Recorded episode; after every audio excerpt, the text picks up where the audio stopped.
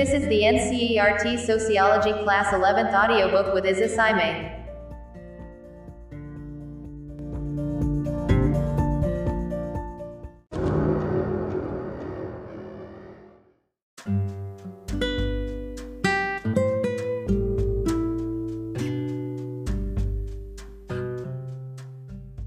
The podcast begins.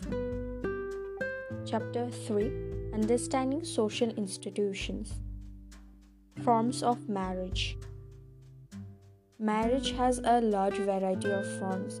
These forms can be identified on the basis of number of partners and rules governing who can marry whom. In terms of number of partners that can legitimately enter into matrimony we have two forms of marriage, namely monogamy and polygamy. Monogamy restricts the individual to one spouse at a time. Under this system, at any given time, a man can have only one wife and women can have only one husband. Even where polygamy is permitted, in actual practice, monogamy is more widely prevalent. In many societies, individuals are permitted to marry again, often on the death of the first spouse or after divorce. But they cannot have more than one spouse at one and the same time.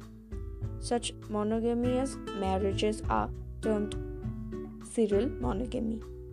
Remarriages on the death of a wife have been a norm for men for the most part. But as all of you are aware that the right for upper caste Hindu widows was denied and that the campaign for the widow remarriage was a major issue in the 19th century reform movements.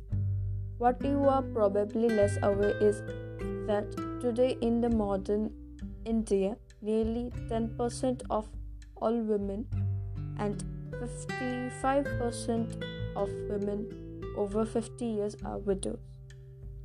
Polygamy denotes marriage to more than one mate at one time and takes the form of either polygyny, one husband with two or more wives, or polyandry, one wife with two or more husbands. Usually, where economic conditions are harsh, polyandry may be one response of society, since in such situation, a single male cannot adequately support a wife and children.